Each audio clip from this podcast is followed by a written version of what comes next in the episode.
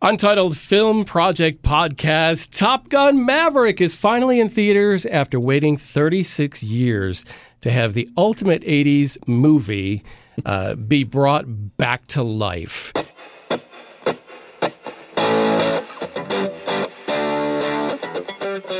What was your quick take on Top Gun Maverick? It was entertaining. I'm glad I went and saw it in the theater. I think it's the only place you can see a movie of that scope but I was not overly impressed. I knew it.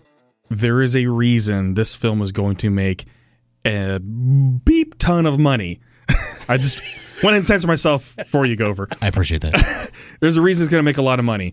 And that's because it is a blockbuster film that is meant to be seen on a big screen and not just a regular big screen where you go into your your small theater and you see it on a movie screen. No, this is meant to be seen in IMAX, in Dolby, in 4DX, in ScreenX. Big screen because it was filmed in IMAX.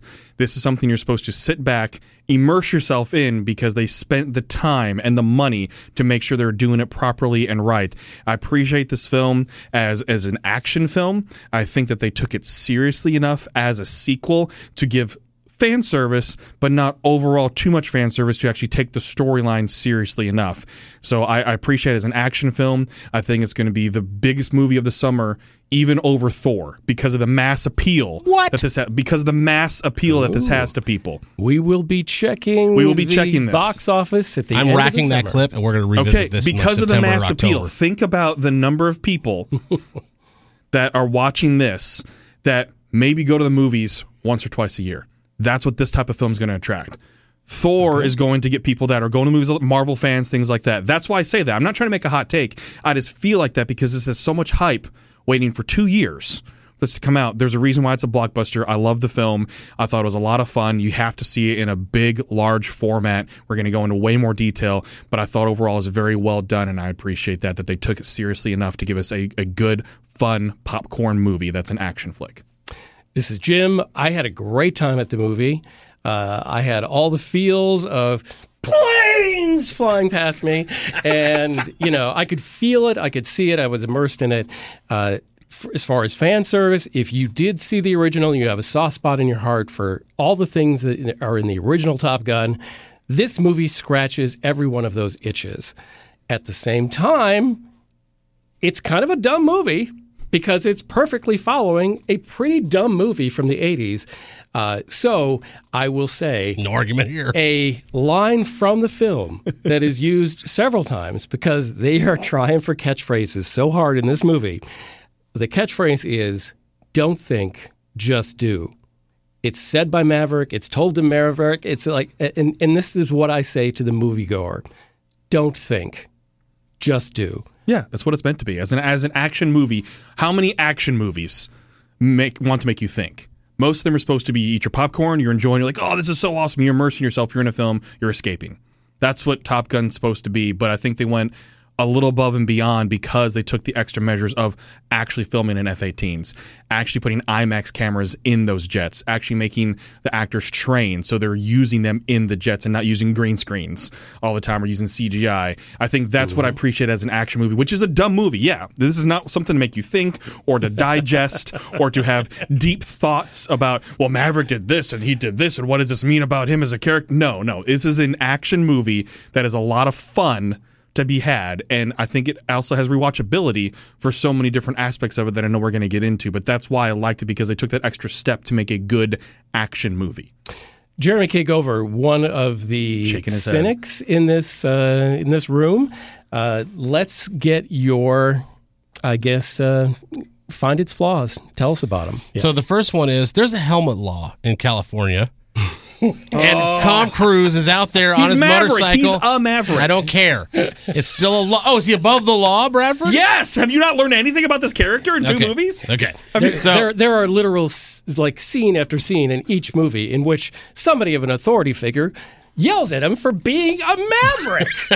Gee, it's funny wow. how he got that name. In '86, when the first movie, when the original movie came out, there was no helmet law in California. I know because I lived there. But then eventually there is now a helmet law, and he's out there riding around no problem without a helmet down streets and interstates and all kinds of stuff. Setting a bad example for the kids. Yes, bad, bad, bad problem. Uh, the movie was highly predictable, in my opinion. I didn't care for the predictability of it. Like so, not even just like the scenes, but to the dialogue. There was a joke that the kid told when Maverick walks into the the diner, I guess it is. Maverick's line is, "Where am I?" Because he just crashed, he doesn't know where he's at. And and I said in my head, I was like, "This kid's gonna say Earth," and the kid goes, "Earth," and then the whole, I was like, Give How the a audience break. react? How the audience There was a smattering of laughter. Yeah. there was a lot of laughter in our theater. Okay, so it, it to that point where the, it was it was predictable. It was, all these different elements were predictable, and I just overall had a I just had a problem with a lot of the film and how it was made in the regard that okay, I, I could see these things coming twenty frames away or twenty minutes away. So you weren't able to allow yourself to escape, is what you're saying. not completely. Did you? What kind of? There were there were there were there were scene of course there were parts of the, like big 10 15 minute chunks absolutely I was in the plane with them Okay. but then there were other times where they'd say something or there was something that happened I'd be like okay before going in. How long had it been since you saw the first one, and what were your expectations going? Because I think that's what's going to determine a little bit too. For some people, That's fair. Is expectations going into this film? Okay, as well, well, well, the answer to your first of all, that is a fair assessment. I had not seen the original since probably 1990, 89, 90. It had been forever because I've long lived by this opinion that the original one is a 90 minute soundtrack. That's all it is. for sure. So, in that regard, I was not expecting a lot walking into the theater, and I actually got more than I expected.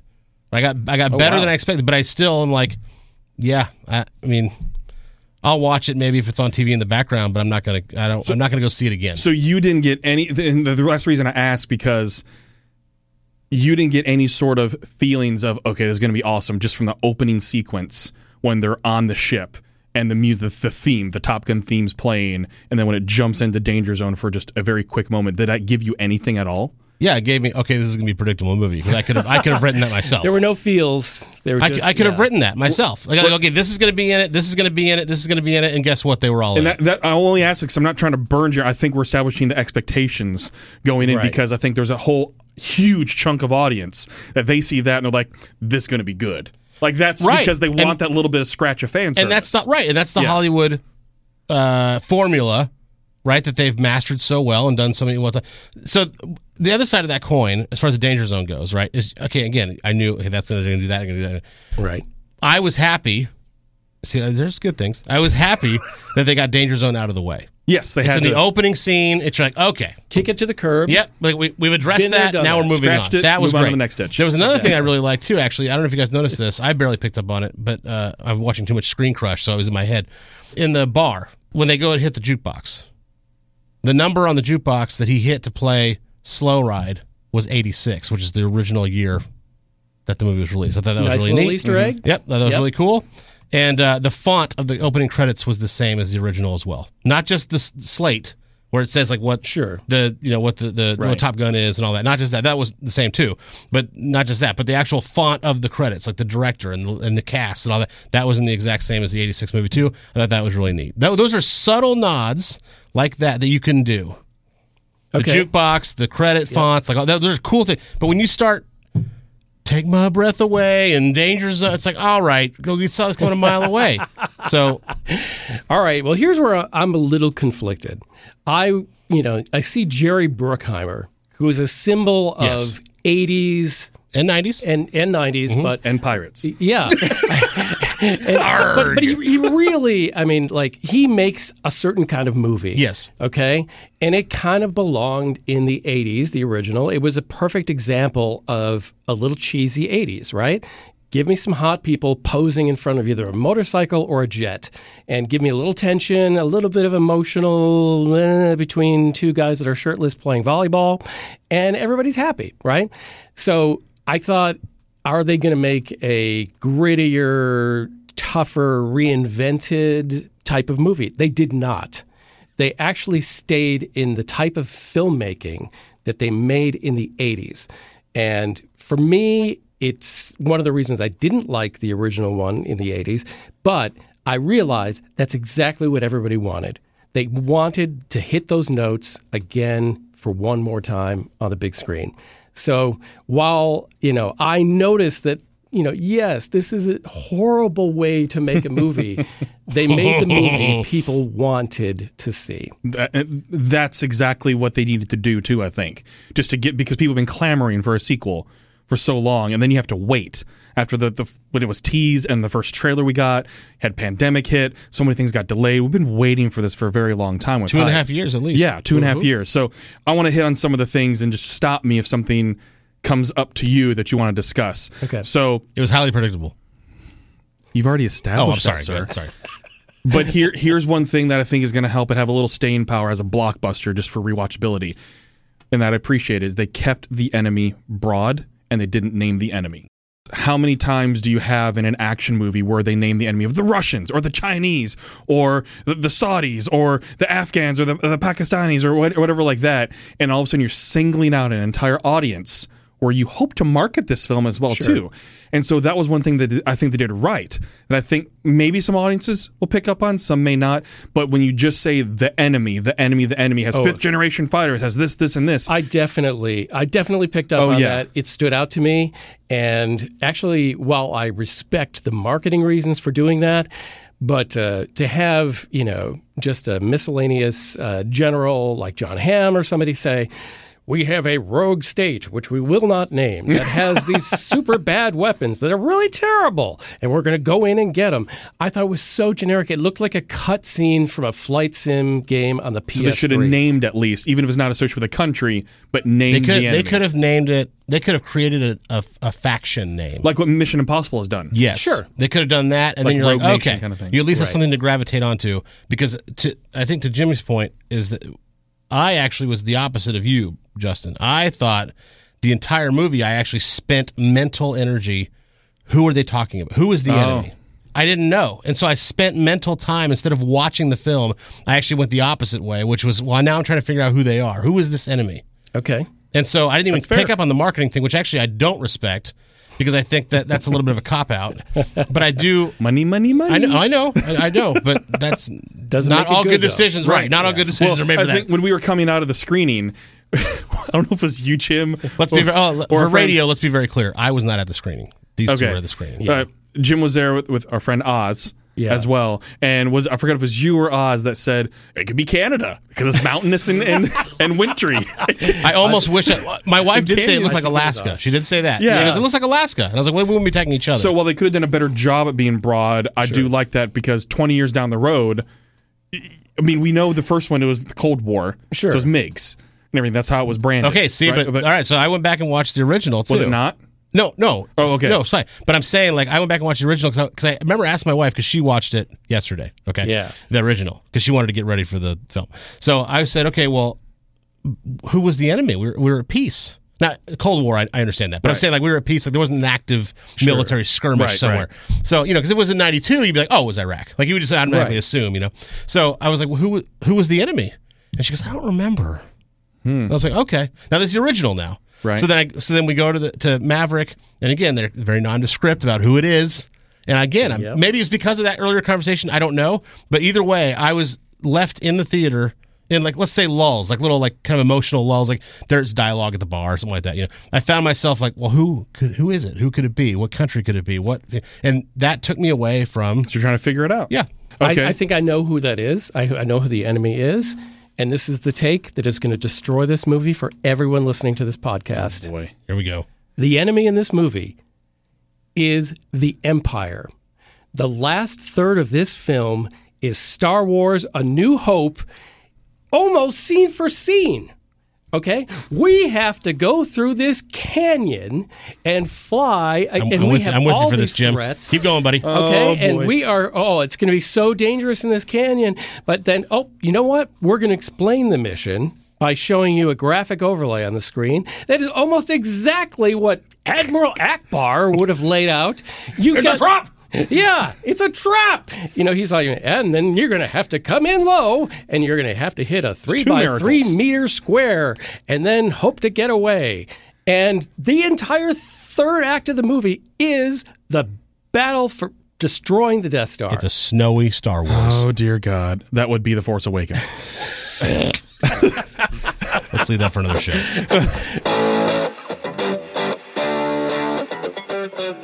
Another thing that I thought this is what I liked, and God, I, I hope both of you are on board with this. Justin, it's okay. It's a safe, No. it's a safe space. Representation in the cockpit. Yeah. There was enough of it. Uh, it- Well, yeah. not a lot. Well, no, because it's it's more representative of what it's really like now. I think Yes. because well, Oh, one- for sure. a woman being in the cockpit, Yeah. with Phoenix, Yes, and then also sure. have people of color. I just think that was important that they do that because you it didn't exist back in the eighties. Oh, there was well. Okay, So- so, let, me, let me break in right there. So in the original film, and I just watched it again. Right, Right. In the original film, Val Kilmer's character makes a joke about how the uh, the the the the losers plaque is in the ladies' room downstairs. that scene is definitely sexist. I thought they did the representation very respectfully. Also, Yeah, there was it was never like a romance between two of the kids. Nope. there was ne- It was just very benign. Yeah. and it's, and it's more of what it should be like. I don't think there was enough. And there was a camaraderie though between Phoenix and others as well too, because Yeah. they'd all gone through the class together, For sure. Gun and everything. you saw that there wasn't they weren't trying to force it like you said a love story Yeah. or a relationship on the side, so it would have just taken away from Sure. the whole part of that. I apply that point, Yeah. but I will just say that if, if it was me writing it, I would have given a little bit more. Okay. Okay. Another thing, Jim, I'll start with you first. Okay. Jennifer Connelly, thoughts?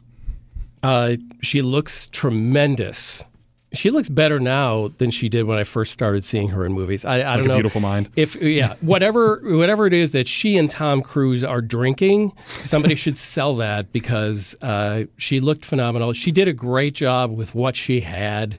I mean, her part as like a, somewhat love interest. They have a history uh, that she and Maverick have been together. Was I mean. It's it's it's so shallowly But written. the, but the history was in the first film. Yes. It was mentioned in the first film. It- yeah, that's that was what I was going to say. I knew you'd have- They didn't ask. Kelly McGillis back, which Yes. is more than fine with me. Yep. Uh, I don't have anything against her. You know, uh, Kelly, if you're listening, uh, I, they could. She's not listening. Go, go on. they, they did a great job having Meg Ryan throwaway side story, which is how her name came up. Penny Benjamin came up as a Meg Ryan throwaway story. Meg Ryan's character, in an offhanded comment to, I think it was Kelly McGillis's character actually, said uh, something like uh, Admiral's daughter, right? Yeah, yeah, Admiral's daughter, Penny Benjamin. They took this one line in a movie 36 years old and said, "We're not going to ask this original actress back. Let's go with this route over here." And they went with, And there's a history. yeah, There's a history of just like him breaking her heart, and they kind of made that trope continue on. You know, just don't break her heart again. Yeah. from the daughter, things like Excellent. that. Excellent. If anything, Jennifer Jennifer Connelly for me, she would steal a scene when she was in it because she had such a I want to say small screen time. Overall, pretty small screen did time. have small screen time. but obviously gorgeous, delivers the lines well, acts as a different in a different way than Kelly McGillis's character was because she played more strong and was not going to just give in, was going to make you know, Maverick work for it as well too. Also had the time in the sailboat where she's showing him the ropes. I did enjoy the joke about him being in the Navy and not being Yeah. well versed in the water. Yeah, that was my problem with that whole scene. really. it seemed to be a totally unnecessary scene. It was almost like they were like, "Look, we got this really great joke. Everyone thinks the Navy is about the water, but these are these are pilots in the Navy. So let's get them on water so we can deliver this one joke." But but I think the sailing scene also shows too that she is a strong, independent woman as well. We could taking her. I have no problem with that, but I- my point is that- just the joke in general. no, I no no. I'm saying that I think you can show that in a different way. She runs the damn bar. Well, she yeah, she owns bought the it, bar. yeah. Don't- You don't. I mean. But you need to be stronger bar- at a, at a water more than just- sport too. But it's more than just being a bar owner too. It's like she. Of course it is. I'm just saying that they could have shown it in different ways. She could have been repairing the jukebox with a screwdriver. She could have been doing all kinds of different stuff. Why did they have to bring her out into the water? It's almost like it was for that one joke, and that's ridiculous. And I'll, and I'll say it wasn't for the joke. They needed a new place to show a sunset scene where they could pose. Because there's so much posing in this movie in front of There's so beautiful much posing. Things. That was like an Instagram moment. Which is another point that I want to get to eventually Well, too. The cheese factor. Also, I want to say it's going to be cheesy. What do you expect? what I did appreciate I too expect is when they were going when she left the door open and is obviously going into where they're going to get it on, where there's going to be a sex scene. They didn't force a sex scene just for the sake of having a sex Right. scene. In the that movie. was nice. That was and wonderful. and I like they, they they could show enough to show that they made it took it to the next level of being together without having to go deep down in to them undressing and everything. They're just showing that they're making love, and they moved on because it was not an important part of the story for the relationship. They just move on to them talking after the fact and actually connecting as characters together. I, so I just want to say I appreciated that. Yeah, some movies just throw it in because they feel like they have to throw it in. Because the first one, Gratuitous. It's a long. It's a. It takes up some screen time. Yeah. Right. Uh, this filler. one you didn't need it because The movie's an hour and a half. If Yeah. they don't have it, it's like an hour fifteen. move the story along, and they move the story along. and then it's a TV show. because they're talking about the relationship more. The Yeah. relationship is more important than having a sex scene. And uh, one of the, the big themes of the film is age. All the young guns are telling Maverick, you're too old, your time has come and gone. All the generals are saying the same thing. And so you've got these two characters that are now like beyond, you know, the just adulthood uh, in the first movie. And you're showing what a slightly more mature and what eventually becomes funny scene about the two of them getting together. I don't want to blow it for everybody, but uh, If they're you know, listening, they know. She's she's you know she's got a teenage daughter, so you have a completely different dynamic than Tom Cruise, Top Gun, hot twenty year old. Yeah, absolutely do. the teenage daughter thing, by the way, where the daughter comes home and he's coming out of the window and he falls because specifically so that they don't run into each other, and it's it's made this big point, and then of course they run into each other. Predictable for you, wasn't it? Yes, it was. but it's still funny. But it's still I mean, funny. but it's predict. No, it's not. I mean, so movies can't be predictable at all. For Okay, you, there you was to a appreciate it. chuckle, I suppose, but it was predictable. If I can predict it five seconds before There are it happens, so many movies that are predictable and they're still funny. They still pull things off. It's how they pull it off. It is I just how. think you didn't want to appreciate it. Okay, Appreciate yeah, I went into. Top Gun thinking I'm going to hate this movie. I what did I say? No, Jim, what did I say after this? I think I think Gover's not going to like this film. But did I not say that? but that doesn't mean I went into the theater saying I'm going to didn't have like to. it. I already I already called it. Okay. Just kind of feel it. So just so everybody knows, uh, it was Jeremy Gover that said the movie was too predictable. It was Justin Bradford who said that Jeremy Gover was too predictable. Okay, I That's do a, wanna- good, that's a good recap. I do want to throw this out because it's one of those things that obviously is getting talked about. It's important too, just for the film. Val Kilmer being used in the film, Yeah. and how that was approached on the screen. Going to Jeremy first, just what was your what was your thought on this and him being used and having that, that role in the film? Can can we mention where he is in real life? Yes, yeah. The actor Val Kilmer, I think, is is noted. Uh, it, one of the reasons we have to say this first is, you know, he has been battling cancer and he has lost his voice. So you know, you're wondering, is he going to be in this film? Does he want to be in this film? Can he physically do it? So he does make an appearance in this film. What did you think, Jeremy? I thought it was very well done. With the asterisk, I'm not ripping on his performance. Go with me on this, because I did not know that was his predicament. So oh, I thought they were like, well, he's aged more than Tom Cruise has. So I thought they were fixing that with this type of character. Okay, they're gonna uh, he's gonna wear an ascot or a scarf, and he's gonna be, you know, like in a chair, and he can only text and you know, you know that kind of. thing. I thought they, they were kind of covering up the fact that he's actually younger, but then he looks older and all. So that's how I thought it until we got home, and then we realized that oh, he's really a cancer survivor because he's cancer free now, I guess, which is good, Yeah. good, for him.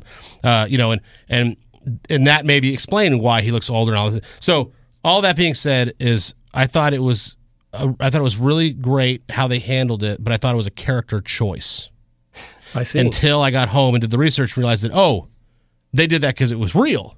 In which case, I firmly applaud how they handled it in the film, and I'm glad that he got to be a part of the film. There's a documentary on Amazon Prime. I'm pretty sure it's called Val, and it's uh, it's about his predicament. It goes through his whole acting career, but his current situation as well, which is why I knew about that. And to tell you the truth, the most emotional part of the movie was not something they wrote in the script, but it was knowing what Val Kilmer had gone through and that he has suffered so much and it's taken a toll on him that for him to be included in the way that film made him a part of the movie, my heart smiled.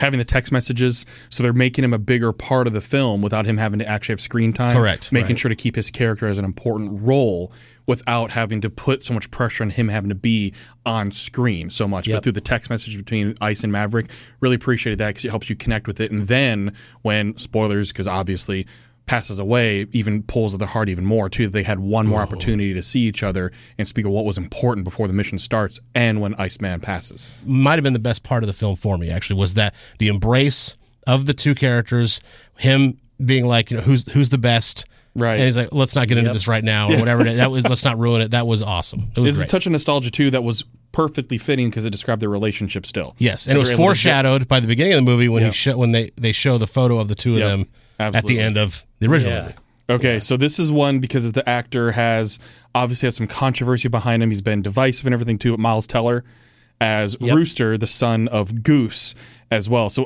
I'll give my thoughts first uh, on this before I get to you guys because I, I kind of had a, a breakdown of things I wanted to hear from you guys as well too because I I think like the movie, my rating's probably going to be higher than both of you more than anything else in terms of that, but. I thought he portrayed the son of Goose quite well in terms of mannerisms, his attitude, the look on his face, what they were able to do with the mustache and everything as well. Obviously, you had your callback to Great Balls of Fire as well too. But there, there, I think overall, I think Miles Teller's growing on me as an actor, but I think just his portrayal overall of trying to envision of what Goose's son could act like while also dealing with the mm-hmm. the the tension that Maverick pulled his papers, things of that sort. I think overall he played the part very well in terms of trying to think what Goose's son could be like with personality, attitude, um, mannerisms as well too. I think he actually did a pretty darn good job at that. Miles Teller won me over. Yeah. I, I, it, I got to tell you, in the beginning of his appearance in the film, I wasn't sure, but uh, it didn't take long for me to buy into him because I think he did a pretty good job. I'll just say that I have no idea what you're talking about as far as controversy goes, and I thought he uh, he he was the star of the show for me. I mean, obviously there's Tom Cruise. Okay, you're not going to right no, say Tom Cruise, but uh, but as a supporting cast member, Oh sure. he was the shining star for me because I believed where I as so much that I had to look it up later. I believed he was actually the son of the original actor. Of Anthony Edwards. Yes. So it was uh it, it it was it was great. It was it was all around great. His character arc was was good. They Yes. they did explain the pulling the papers and, and delaying his career and all this stuff and why he would Why have, he did why he'd have mm-hmm. resentment, why he did that. His mom was actually actually asked Maverick, but he wouldn't tell him that because you know Rooster he that didn't- because it, he's like why resent her too. So it was that part was crafted v- wonderfully and he was really great at his part. and Hangman has a punchable face. Just exactly. It's really and, and I got ahead. this one thing they did better than the first one. Uh, the emotional baggage part of the original Top Gun was Maverick and his father, and which I thought was a really lame. It was backstory. flimsy. very flimsy. Yes. This one, uh, where you have this baggage and this, you know, uh, tension between, you know, Maverick and and Goose's son, uh, it became a much better, well fleshed out story than anything in the original even touched. Yeah, because the kid just doesn't know. Like Maverick's trying to protect him. Like the kid just doesn't know what I have to, had to go through to protect him, or to protect his feelings for his mother. So there's that tension right there. Like because we know as the audience, Maverick knows, but Rooster has no idea what Maverick's been dealing with, in in terms of all that drama. So yeah, But then there's another philosophical question there. The character is probably thinking, even if there are other reasons why, what right do you have to choose for me? That's my choice to make. Right. And so you have their back as well. make a great point. There's there's two things I wanted to get your opinions on before whatever I wanted to cover because it just was driving so much here. But I in my my rev- first review, the spoiler free review, I said I had eye roll moment. And people, I've gotten so many messages, and what was it, or was it this? Two people trying to guess. No one has guessed it yet, uh, which is interesting to me. But I'm sure Gover will probably agree with me on this one. Of like, okay, come on. And Jim, I know we talked about it as well. God, I can't wait for this. Well, the eye roll moment that I had was like, okay, come on, this is a typical action movie thing. Was when all of a sudden they're stranded because they both crashed, both Rooster and Maverick crashed, yes. and they all they come up to the airfield where all these smart bombs just somehow missed the one F fourteen hangar and the taxiway. somehow everything else was damaged beyond belief. It reminded me a little bit of Fast and Furious, where it almost takes you out of the realism. Almost. You, you know, it, it takes. oh come on moment. It's an, oh come on! It takes you out of the realism of like Fast and Furious. We're like, we're going to take a car to space, and they did. But, but it's like these they're they're running the enemy's right there, whoever the enemy is, The unnamed the enemy. unnamed enemy. You're like, let's just run. I found it comedic. Like it's it was fine in the comedic area of they're stealing this and they they get it going. They're getting chased, things like that, and then. Miles Teller just talking about it being so ancient and everything. I thought the jokes were funny because really, can you imagine getting into a plane that's not been flown probably in 30 years or even existed in 30 years, right? But that was my eye roll moment of, okay, come on. But they worked with it. It was an action movie. I gave it a pass because of the action sequences that followed it. But that really was the, okay, come on, guys, moment for me. I will say that I didn't eye roll at that scene, but I, but I, I I will now. Uh, but uh, I didn't eye roll that scene because I had so many other eye roll moments. But I, what's it's funny you bring that scene up as far as the runway goes because that's when I thought it sounded like the most like Star Wars, was what Jimmy said earlier. Mm-hmm. When they're trying to pull up at that last second before they hit that what, that barrier or whatever, Yep. it looks so much like the first Death Star to me, Absolutely. and that was the Oh, first thing I thought of. And, you know, Han Solo comes in in the Millennium Falcon to Yes. save the day. And It's- later, you know, after Yeah. they- Act they three made the run. is Star Wars. What else you got, Justin Brown? Okay, last thing was music. Obviously, I have to bring Oh, it up. What, why? Go ahead. What? What? Why? I'm, Why? s- I'm, I'm rolling my eyes because I should have saw that coming. Why it has to be like that? You're like, one more thing, music. I'm like, oh, criminy. Of course. Okay, we've music. already music's already been mentioned before because of the '80s hits Yeah. and everything. Kenny Loggins, Yes. all this stuff, right? Yes. But the theme, especially when you're in a large format where there's so many speakers, like an IMAX or a Dolby or something, where you feel as soon as it's hitting the chime when the Top Gun themes come in, the bong, and it shakes you. For me, it's like. Like it was a little giggle. There's a little chill. because you feel that as well too, because it is setting the mood for it. But obviously, you have Harold Faltermeyer's and Hans Zimmer going together, and Zimmer's one of my favorites, and he just knows how to do movie scores. I'm wearing the shirt that says William Zimmer, Elfman, Giacchino, and Silvestri right right now. And Faltermeyer was tremendous oh yeah, in bringing that 80s flavor to the yes, music. Yes. absolutely. And I did love that part of it. Uh, in the sense that I thought it was a good callback, right? Yeah. That's Oh, a, yeah. that is a subtle way Yes. to harken back to the predecessor without Yes. being predictable and corny. And then on top of that, it's big that they got Lady Gaga for her, her to get a soundtrack slash score credit as well. She's part of the score development too, not just the soundtrack overall. So just having her associated with it just puts it on that mega standard of blockbuster, whether you like it or not. Still shows the blockbuster aspect of, of having her associated. Because back then in the '80s, having Kenny Loggins associated with something was huge. Sure. So it's the same aspect here of having Lady Gaga associated with it too. And you're not level. just relying on the artists that were on the original soundtrack. exactly. So you're taking you it for to a different level. All right, so let's close this out. What are our scores? Jimmy, you want to go first? Sure. I'm going to give this a seven. Okay. uh, because it delivers on the summer blockbuster promises that it uh, you know needed to do. Uh, it's still really not. I'm generous at seven. Uh, it's a it's a still shallow, hokey, posing movie, but I had a good time. So That's I'm very giving it a fair. seven. Justin. Oh, you want me to go before Yeah. you?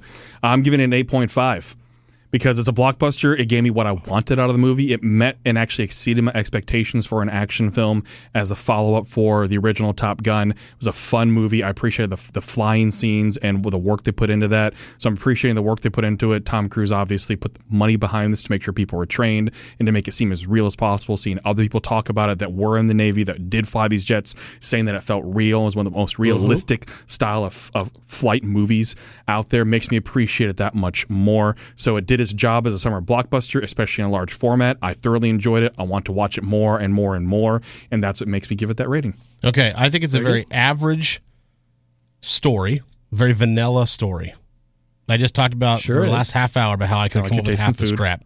Yeah, so that's what I do best. So I give it a six point five because it was an, it was average story wise, Yep. but I thought the performances were great. Like the acting, there was never a part. In, there was never a point where I was looking at the acting and being like, "Oh, this is terrible," and and the credits being the same font, all those kinds of things that really kind of brought it back to the original without being too cheesy about it. But it lost me on the cheese factor. There was too many scenes that were exactly like the original. There were too many fan service slash cheesy moments to the point where they weren't done clever enough, in my opinion. So I still enjoyed it. I'm glad I saw it on the big screen. I'll probably take my son to see it before it's out of the theater because I think he'd really enjoy it because he's not the same critical you know, as I am. Yep. So I give it a six and a half. We're across the board here. Yeah, I like this. We're not across the board. You give it an eight and a half. Six to eight and a half is pretty across the board for movie ratings. That's across the board because there's not going to be many that we're going to actually discuss. It's going to be like a three. I can't Sheesh. wait till one of us gives a nine and the other gives a three. I want a separation of six points. on our it's going to happen sometime. Just wait. It is. All right, this episode's question comes from Justin Bradford. raise me a music question, isn't it? Duh. We saw this coming. Come on. I mean, y- y'all will get to understand that I love movie music, TV music as well, but especially movie music. So I wanted to pose the question to both of you to get you kind of rolling in with your film chops, but also what really contributes so much to making a great film. you gonna keep grumbling over there, look, Mr. Grumpy uh, look, of all the music, uh, music of all the movie questions, right? Of all of, of every facet of a film, I would say that I know the least about music, and that's why I'm And that's grumpy why I am over here. looking forward to this question most because it's making Jeremy Well, uncomfortable. I'm glad you said know the least about, not that you don't care, because Oh, I definitely care. Right, because everyone, I think everyone, obviously, if we're doing this, we appreciate what music, the role that music plays Yes, in a film and everything. I, agree with that. I just am so- And- very, very. Uh, what do they call it, Jimmy? uh, fresh. No, no, no. noob. No, no, no. being uh, self-aware. Self conscious, I think, is what I was going for. But you, self aware works. Okay, go ahead, Justin. I'm sorry. I think you know more than you give yourself credit for, just given your background. God, I hope so. Well, That's what I. Yeah. well, let's find Yeah, out. all right. Has Dr. Dre composed a movie? Because I know about that. M- movie score. Yeah. Okay, Anyways. see, that just proves my point. Go ahead. Top three superhero movie scores. Ooh. A movie score, it's almost a genre itself. It is, especially nowadays. I mean, the Right? past two decades have given us so many superhero movies with some major composers being a part of those. And that's going to be off the top of my head. That's going to be the toughest part because I don't want to just go recent. right. I'd like to yeah. dig a little deeper here. It's going to be hard to go beyond the Marvel Cinematic Universe, but uh, I'm just going to toss this out there. And I'm, I'm only going to do this because it was used in the movie. I hate inspired by soundtracks. oh yeah, don't, yeah. Those don't count. uh, I'm going to throw Guardians of the Galaxy at you because Soundtrack or score? they are both. Okay, Because okay, okay. the songs are an integral part of the story. Okay. Okay. So That's next week's question. Is the soundtrack? By the way, it's a different question that's coming. Just wanted to clarify. So the, the, the score does encompass the the soundtrack of those tapes that are uh, the ones his mother gave him at the beginning of the movie. Okay, and that's his last hold of of mom and Earth. Okay, but it also it makes us like remember that Earth exists in this Marvel Cinematic Universe That's that we never thought point. about.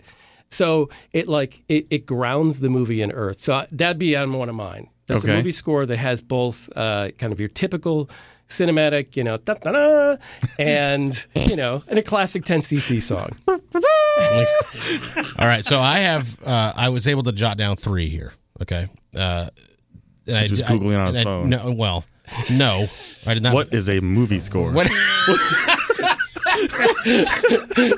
Jeremy feverishly typing away. Yes. So uh, my first answer is The Dark Knight. You could say the trilogy if you'd like, but I do. Sure. No, no, I like you keep it separate. Yeah, but I, yeah. like So the Dark the the the second film because I mean it's I don't want to say iconic because if I heard the song outside of the film, I probably wouldn't be like, oh, it's Dark Knight. But I do. Mm, right. But it's it adds so much to the film, like you were saying earlier, Justin. So like for me, when there's all these heartbeat, like Yes. heart racing, dramatic scenes with Batman, they incorporate this kind of drums. It's it's just really. Well, it's really Hans great. Zimmer, and Hans Zimmer does a fantastic job He with that. And like the, the Oh, yeah. drum beats, we hear that you know in Inception Sure. with, with Hans Which- Zimmer and, and so many other things. Oh, with, what he's done with Dune. pirates and everything in Dune. Yeah, Inception was so going to be on my list, but uh, and then a, a Superman. Uh, it's Christo- iconic. Christopher Reeves, the Christopher Reeve Oh. Superman, not the new Yeah. garbage. Uh, because the second you hear it, outside of the film, you know it's Superman. A John Williams score. Yes, one of his earlier Yep. one of his earlier ones, obviously. Okay, but it's now iconic. Okay, now this is the third one I came up with. You're gonna have to tell me if this counts or not. If it doesn't count, I'm gonna go back to the drawing board and I'll find a fourth. Okay, because it's kind of cheating. Okay. The Marvel title sequence. I'll give it to you because it is All iconic right. now. Okay. So it's like As like, soon as it like hits, the 20th just know. Century Fox, the Star Yes. Wars, right? Yes. Like there's a friend of mine when 20th Century Fox would come up, even like a Simpsons movie, whatever. Sure. They would- my friend would be like, "Gonna watch Star Wars. We're gonna watch Star Wars. We're about to watch Right. Star Wars." Your, your your blood pressure goes up a little bit. Yeah. Yeah. And you're anticipating. Yeah. I mean, I get psyched for the Mi- Marvel opening credits music. It's a great point, Jim. And, and go over like what you're saying.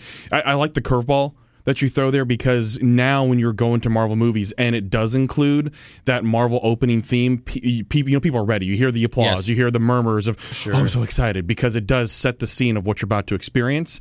And seeing a Marvel film nowadays, especially, is an experience that you're typically wanting to share with the community. so the- hearing except that, the Eternals. it's. I'm Jeremy Gover, and I didn't get it, so I hated it. Uh, most of the world. Here we go. Jeremy, nobody liked that movie. My Well, son. I mean, apparently, Okay, but I'd like to hear more of a Defender reason than I didn't get it for Okay. why. This is another show. Okay. This is another show. All right. Move Okay, on. okay. So, so Justin, Yeah. you, your question: top three superhero Yes. movie scores. What's at the top of yours? Okay, so as Gover will make fun of me though, I don't have a number one overall. I have Okay. it my Oh, three. they can be any random yeah, one. my Yeah, top three. of course. Black Panther, Great one. I would put that on there instantly. Ludwig Göransson. It's fantastic, and what's going to be great the too. The Nashville. Symphony is going to perform it is- in concert next season, which is just awesome. Just it's so unique because of the instrumentation using just African instruments. Um, for those of you that are familiar with so many of the diff- of the nerddom, The Mandalorian, also composed by Oh Ludwig yes. Göransson. Yeah. Yep. You can hear the similarities. As soon as I say it, you're like, oh, you start recognizing Right. the bits and pieces of that. So that, that is my first one. Yeah, and it's great because you can instantly tell the difference between Black Panther and all of the others. Yes. It's, it, it is like alone Very unique. on its island in its uniqueness. I love that. It is. So uh, my next one is 1989 Batman, Danny Elfman. I thought about that one for a split second, but it ch- I changed my mind when you clarified soundtrack versus score. Soundtrack, I mean Prince. Because di- right, Sure. because Danny Elfman, of course, I mean tremendous. Okay, Oh, yeah. but. I, I had that one. Um, that was the first one I thought of until we clarified because to me, I identify the music, even though I know this is not the same question, as a Prince. a That Prince will be another show. I know. So, because I think of like Jeremy Bat- and Justin are giving each other the business here I mean, are, are you? Are we new? Because you know, I think of Bat Dance, I think of Trust, I think like I think of all those great Yes. songs for. So I don't typically think about the Right. score, even though of course there is. But now next time you go watch it, you're like, Oh, oh, for that's sure. a good iconic sure. Batman type of, especially for that day and age, an Yeah. iconic type of Batman score. Dark Knight's great, obviously. It's not in my top, but 100% agree. It's it's difficult to pick a top three. it is. It was very- it is. And, and remember, this is just an exhibition of things that come to our head, not Yeah, a it's ours, yeah. Please, no wagering. Jim, what, what about you? You've only named one so far. What else do you have? Uh, I or I, I was already thinking Black Panther, so Okay. we're just gonna we're, we agree on that one. Uh, this is the one that I think you guys are gonna probably roast me on, because I don't know why this just occurred to me. Porkies. Superhero movie, huh? Oh, sorry. Flash Gordon, okay. Okay. All right. Outside the box. over the top, silly. I mean, w- the silliest song Queen has ever recorded is the theme to Flash Gordon. Oh, and it's just so. I mean, it matches the over the top.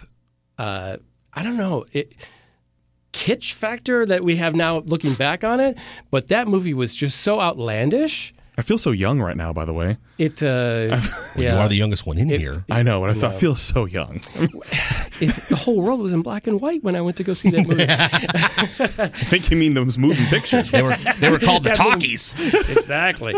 So, I mean, that's like just a really silly thing, but I'm going to say it's great because it's iconic for all the most ironic reasons. No, I totally get that. Okay, uh, Justin, give us another one. Okay, I'll wrap mine up. My honorable mention was Superman, by the way, because Really? it's so iconic. John Wow, Williams. I feel I feel validated. Oh yeah, I mean, when you think about movie scores for superhero films, Superman in that day and th- there weren't superhero movies that were iconic because they were bad. Yes, Like, you, were. you look at you look at so many things from the 70s and 80s of superhero things trying to you couldn't just couldn't accomplish They it were total in film throwaways. Yeah, they're throwaways. So having a John Williams produced score for Superman adds so much to that, plus the performance from Christopher Reeve. So Yes. that right there helps make it iconic as a movie score, given how superhero movies really didn't start catching wind until the 90s. Right. And everything, too. So that's honorable mention for me. and the beginning of I think superhero movies getting the production quality that uh, maybe people would say a better movie would have.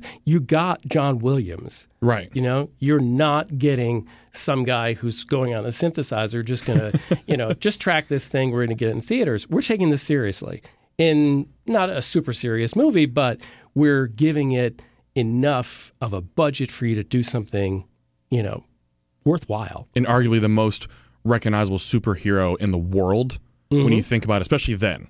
Yeah. Superman just Superman- worldwide, you re- people recognize the S. Batman, similar way, worldwide, what people recognize in terms of popularity. So finally, it's another Danny Elfman one for me. It'd be Spider Man, Oh, the ah, Spider Man one. Yep.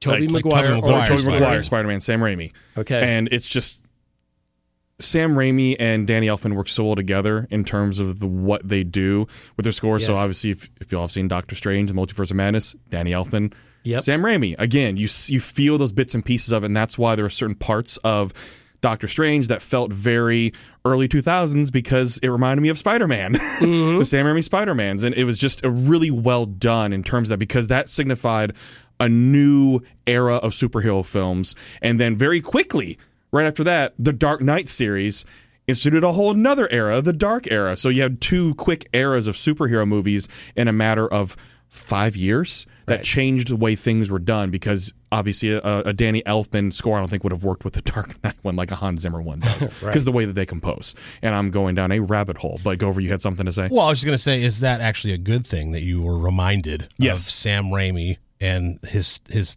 films by the score?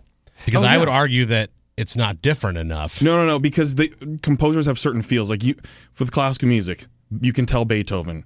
You you can tell when it's going to be a, a, when it's a Beethoven piece. They just have their certain feels of it. For instance, Right. I'll throw this out there as well, and we are turning this into a great discussion, guys. By the way, you see Castaway. You've seen Castaway, and then you go and you look at almost a bunch of different Marvel films, but especially like Avengers Endgame. Okay, if you watch those two back to back, it is both Alan Silvestri that composed those. So this is Castaway, you know, mid two thousands, Yep. late early two late Early 2000s. late yeah. aughts. They, yeah, they reference uh. Titans almost winning the Super Bowl. yes. So Great milestone. when you you have that there. There are certain progressions in what Silvestri's writing in Castaway that are so extremely similar, but it just changes the direction of the cadence for the for the end of that as well. And you, you see that a lot too when in terms of Michael Giacchino and some of the stuff that he's done. That he's he did the Star Trek reboot, reboots Right. that happened. So it's okay for there to be similarities. John Williams. If you watch a bunch of John Williams movies, and they don't have to be similar. If you watch Home Alone, Hook, and then Star Wars, Indiana Jones together. You're going to hear similarities how Oh, they yeah. compose, just like sure. any musical artist, right? There's certain similarities typically in their music, and you're just going to recognize how and it's it's produced. whether you like them or not. Yeah, Okay. yeah. If you like, you know, oh my God, U2 sound all their songs sound exactly the same for thirty years. but if you love U2, that's why you listen to you It's a winning formula. for that sound. It's a winning formula. right? So if, if you love it, then then it's great. You know, if, if you hate it, then it's torture. And that's why opinion. I mean, it's your, your opinion, Jim. I mean, everybody has their opinions on Right. what they appreciate and like, and if they find that formula, like what Gover said, it's that's what's going to win. so uh, Justin Bradford's question of top three superhero movie scores: Did we get everybody's in? Give me your top three superhero movie scores according to you in the comments. This is the Untitled Film Project podcast. We've been talking Top Gun Maverick and uh, would love to hear your thoughts. How were we so wrong on something, or what about it that we didn't talk about that you feel we should have? That's where you need to tell us. Yeah, on social media, Untitled Film Project everywhere, uh, Twitter, Instagram, Facebook, YouTube. You can watch Yeah, right. We're not going to have necessarily video up there yet, but it's going to come. So wherever you want to consume your podcast, Spotify, wherever. Jim, where else can they find this podcast? Everywhere you pod. Everywhere. Subscribe. So it's automatically going to be there for your commute into work, for your commute home from work, for your lunch break, for when you just don't give a about work. You can listen to us. You can rate us too. Oh, Just please. like we rate movies. Oh, no pressure. Please be more generous.